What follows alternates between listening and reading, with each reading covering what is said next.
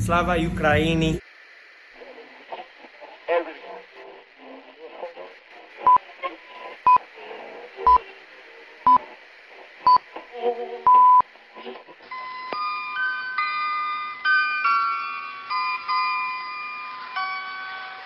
Доброго дня, шановні слухачі, в ефірі Радіо Епоха.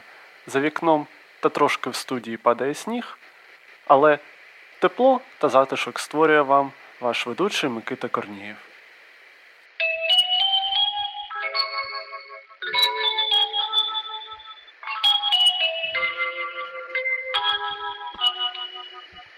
Розпочалася інформаційна передача, і ось головна новина. Україна досі не отримала вакцину від COVID-19. На студійному відривному календарі Радіо Епоха 15 лютого. І це день, коли Україна мала отримати першу партію вакцин від COVID-19 за глобальною програмою COVAX. Саме таку обіцянку давав міністр охорони здоров'я України Максим Степанов. Проте, вчора міністр в ефірі одного з телеканалів повідомив, цитую. Джерела поставки вакцин COVAX Pfizer трішечки затримуються. Кінець цитати. Також Степанов додав, що стосовно вакцини компанії AstraZeneca, цитую, тривають технічні моменти щодо логістики самої відправки. Кінець цитати. Втім, очільник міністерства заявив, що логістично все готово, а Україна сплатила необхідні кошти. Затримка пов'язана, за словами Степанова, з процесом відвантаження.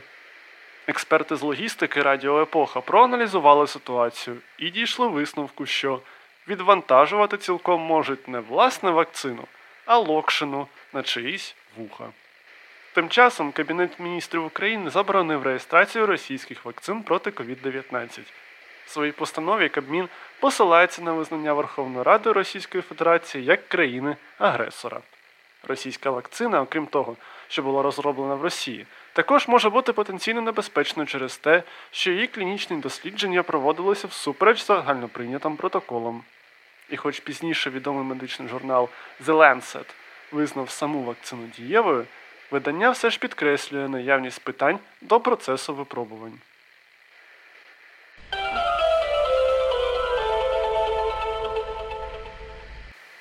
Коли впродовж тижня збирається досить багато гарних новин, в нас виникають підозри. Настав час поділитися з вами гарними новинами. Можливо, нам стане легше. Президент України Володимир Зеленський хоче обмежити повноваження окружного адміністративного суду Києва. Для цього президент ініціює відповідні законопроекти. У разі ухвалення всі судові спори, у яких оскаржуються акти центральних органів виконавчої влади державних регуляторів та будь-якого іншого суб'єкта владних повноважень, які поширюються на всю територію України, забираються з виключної підсудності окружного адміністративного суду міста Києва і будуть передані Верховному суду як суду першої інстанції. Судом апеляційної інстанції у таких спорах буде Велика Палата Верховного суду. Якщо прикласти з юридичної мови на українську, то це означає, що окружний адмінсуд Києва більше не буде мати повноважень для прийняття таких рішень, як скасування нового українського правопису, скасування перейменувань в рамках декомунізації, скасування перейменування Української православної церкви Московського патріархату та визнання націоналізації Приватбанку незаконною. Якщо законопроекти буде ухвалено, скандальні рішення будуть приймати інші судові інстанції, скоріш за все, Верховний суд.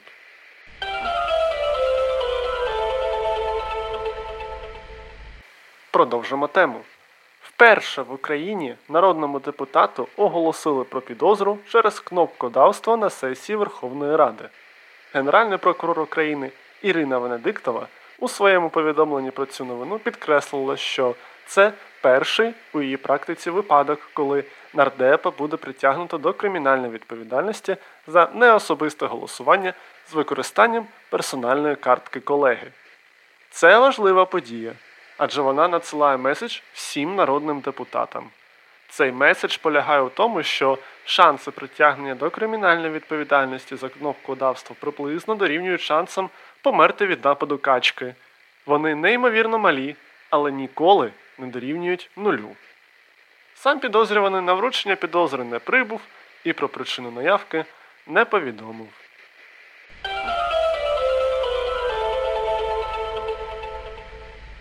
Очільник штабу партії Європейська Солідарність Олександр Турчинов заявив, що колишній президент України Петро Порошенко готовий очолити уряд України.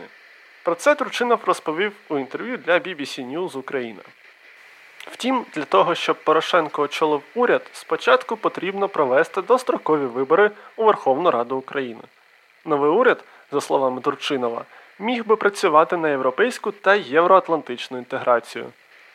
Але варто зазначити, що заява Турчинова ніяким чином не є підтвердженням того, що Порошенко власне має реальні перспективи очолити уряд. Редакція Радіо Епоха зазначає, що такі заяви не варто плутати із справжніми інсайдами і тим паче з офіційною інформацією. Так, наприклад, влітку екс-наставник Донецького шахтаря нібито казав, що не проти очолити київське Динамо, і ми всі добре знаємо, чим все закінчилося.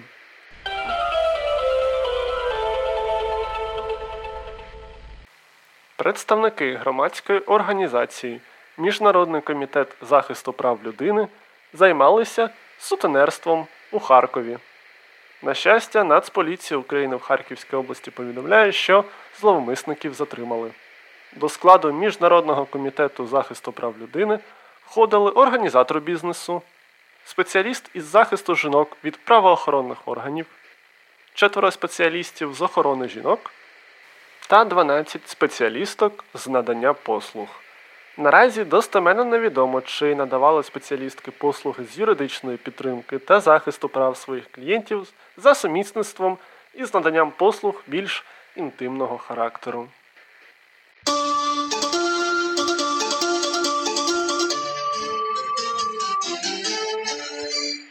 Ви слухаєте інформаційну передачу на Радіо Епоха і зараз новини спорту. Відомий вислів про те, що після бійки нібито кулаками не розмахують, спростовують професійні боксери. Так, днями Теофімо Лопес, що відібрав у жовтні всі чемпіонські пояси в українця Василя Ломаченка, записав звернення до українських прихильників. What's up, everybody? Teofimo Lopez. I want to thank all my fans and all the support from the Ukraine. Slava Ukraini. Героям слава! Let's get it, baby. It's a takeover. Beautiful, beautiful. That's the champ. The champ, the champ. Viva Ukraine! Yeah. У зверненні боксер подякував за підтримку українським прихильникам та проголосив гасло Слава Україні. Раніше схоже звернення записав Теофімо Лопес старший, батько і тренер Теофіма молодшого. На відео під час застілля тренер, окрім Viva Ucrania, також піднімає келих за Кличка майбутнього президента України. Радіо Епоха нагадує, що Ломаченко та Лопес розпочали бокс за перепискою практично одразу по закінченні боксу класичного. Так, у січні Ломаченко виклав у інтернет нарізку промахів Лопеса, а пізніше сам Лопес під час обговорення можливого реваншу послав українця на три букви. Увага Теофіма до українських шанувальників боксу не випадкова, адже достатньо багато вболівальників підтримували саме Лопеса у бою проти Ломаченка через проросійські погляди українського боксера.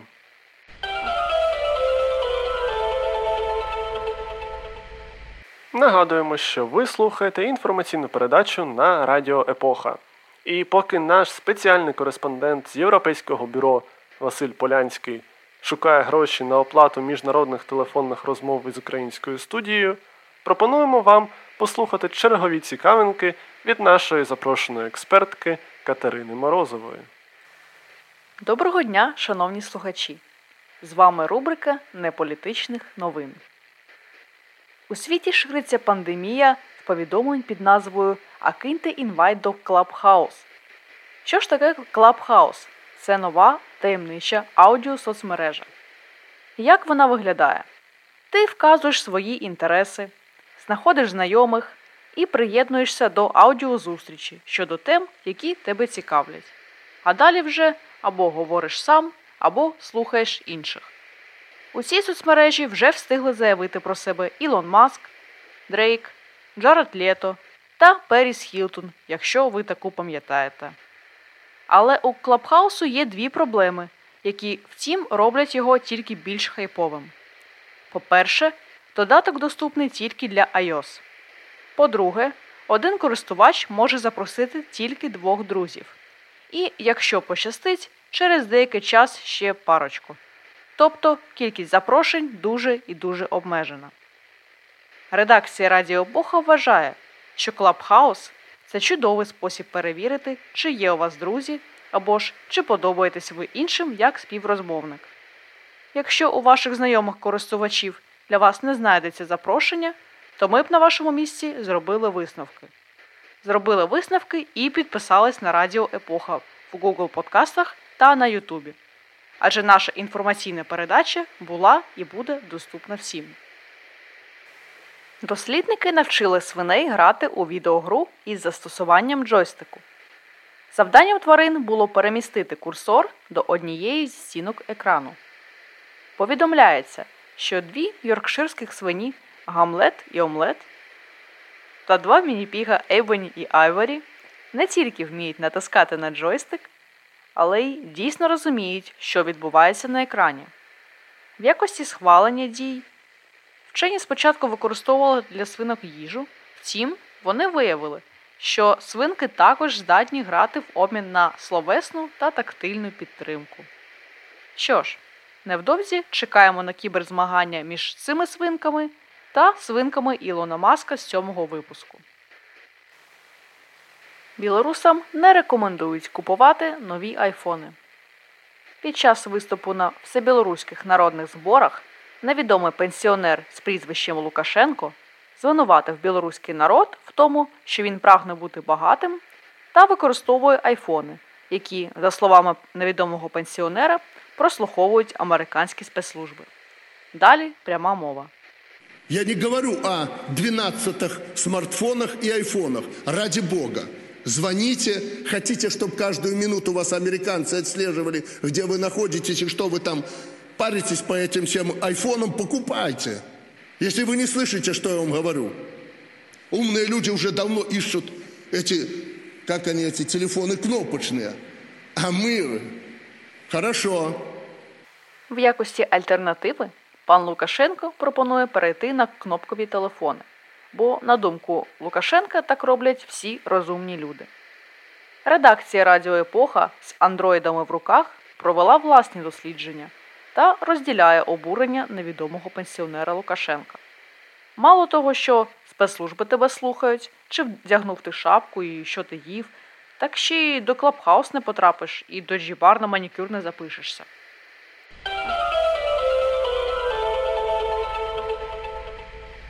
Це була Катерина Морозова. Дякую вам, Катерино. А ви все ще слухаєте інформаційну передачу на Радіо Епоха. Нагадую вам, шановні слухачі, що у вас є можливість донатити нам на Патреоні, і ми обіцяємо, що ці донати підуть або на оплату опалення у студії, або на оплату зв'язку із Василем Полянським, нашим кореспондентом з Європейського бюро, який сумує без нас у холодній Польщі. Що ж, а далі в ефірі Радіо Епоха Народна погода.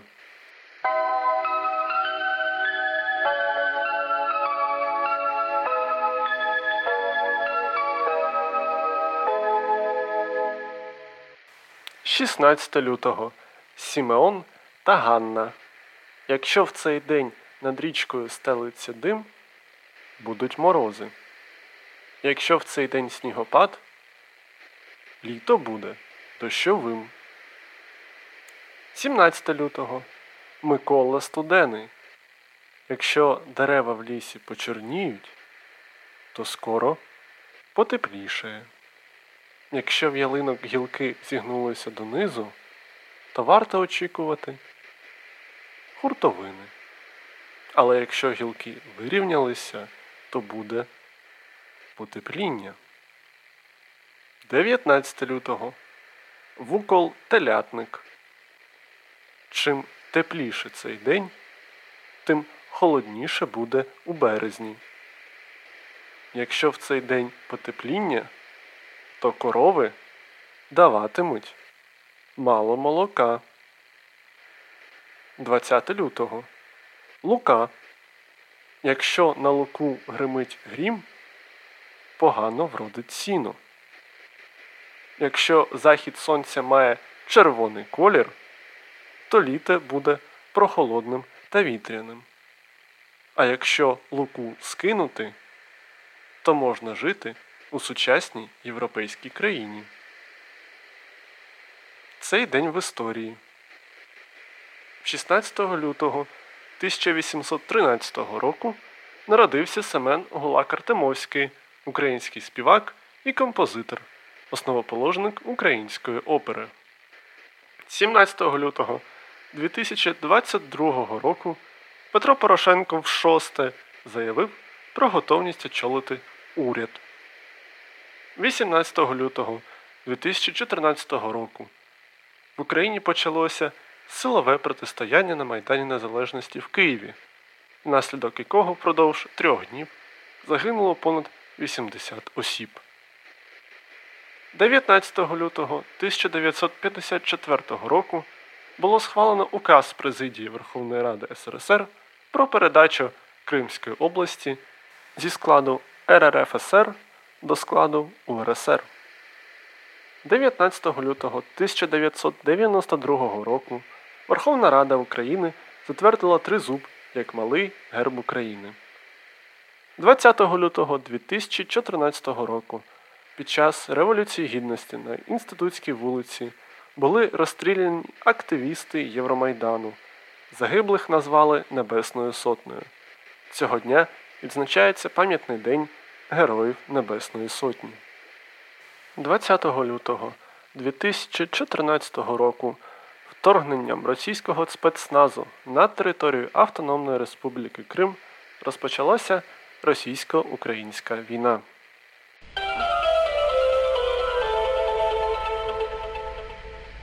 На цьому все. Інформаційна передача на Радіо Епоха добігла свого кінця.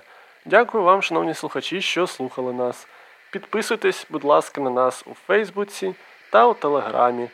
Ще, будь ласка, не забувайте ставити нам зірочки, багато-багато зірочок, та залишати коменти там, де можна залишати коменти. Купуйте українське, слухайте подкасти українською та вболівайте за Теофіма Лопеса.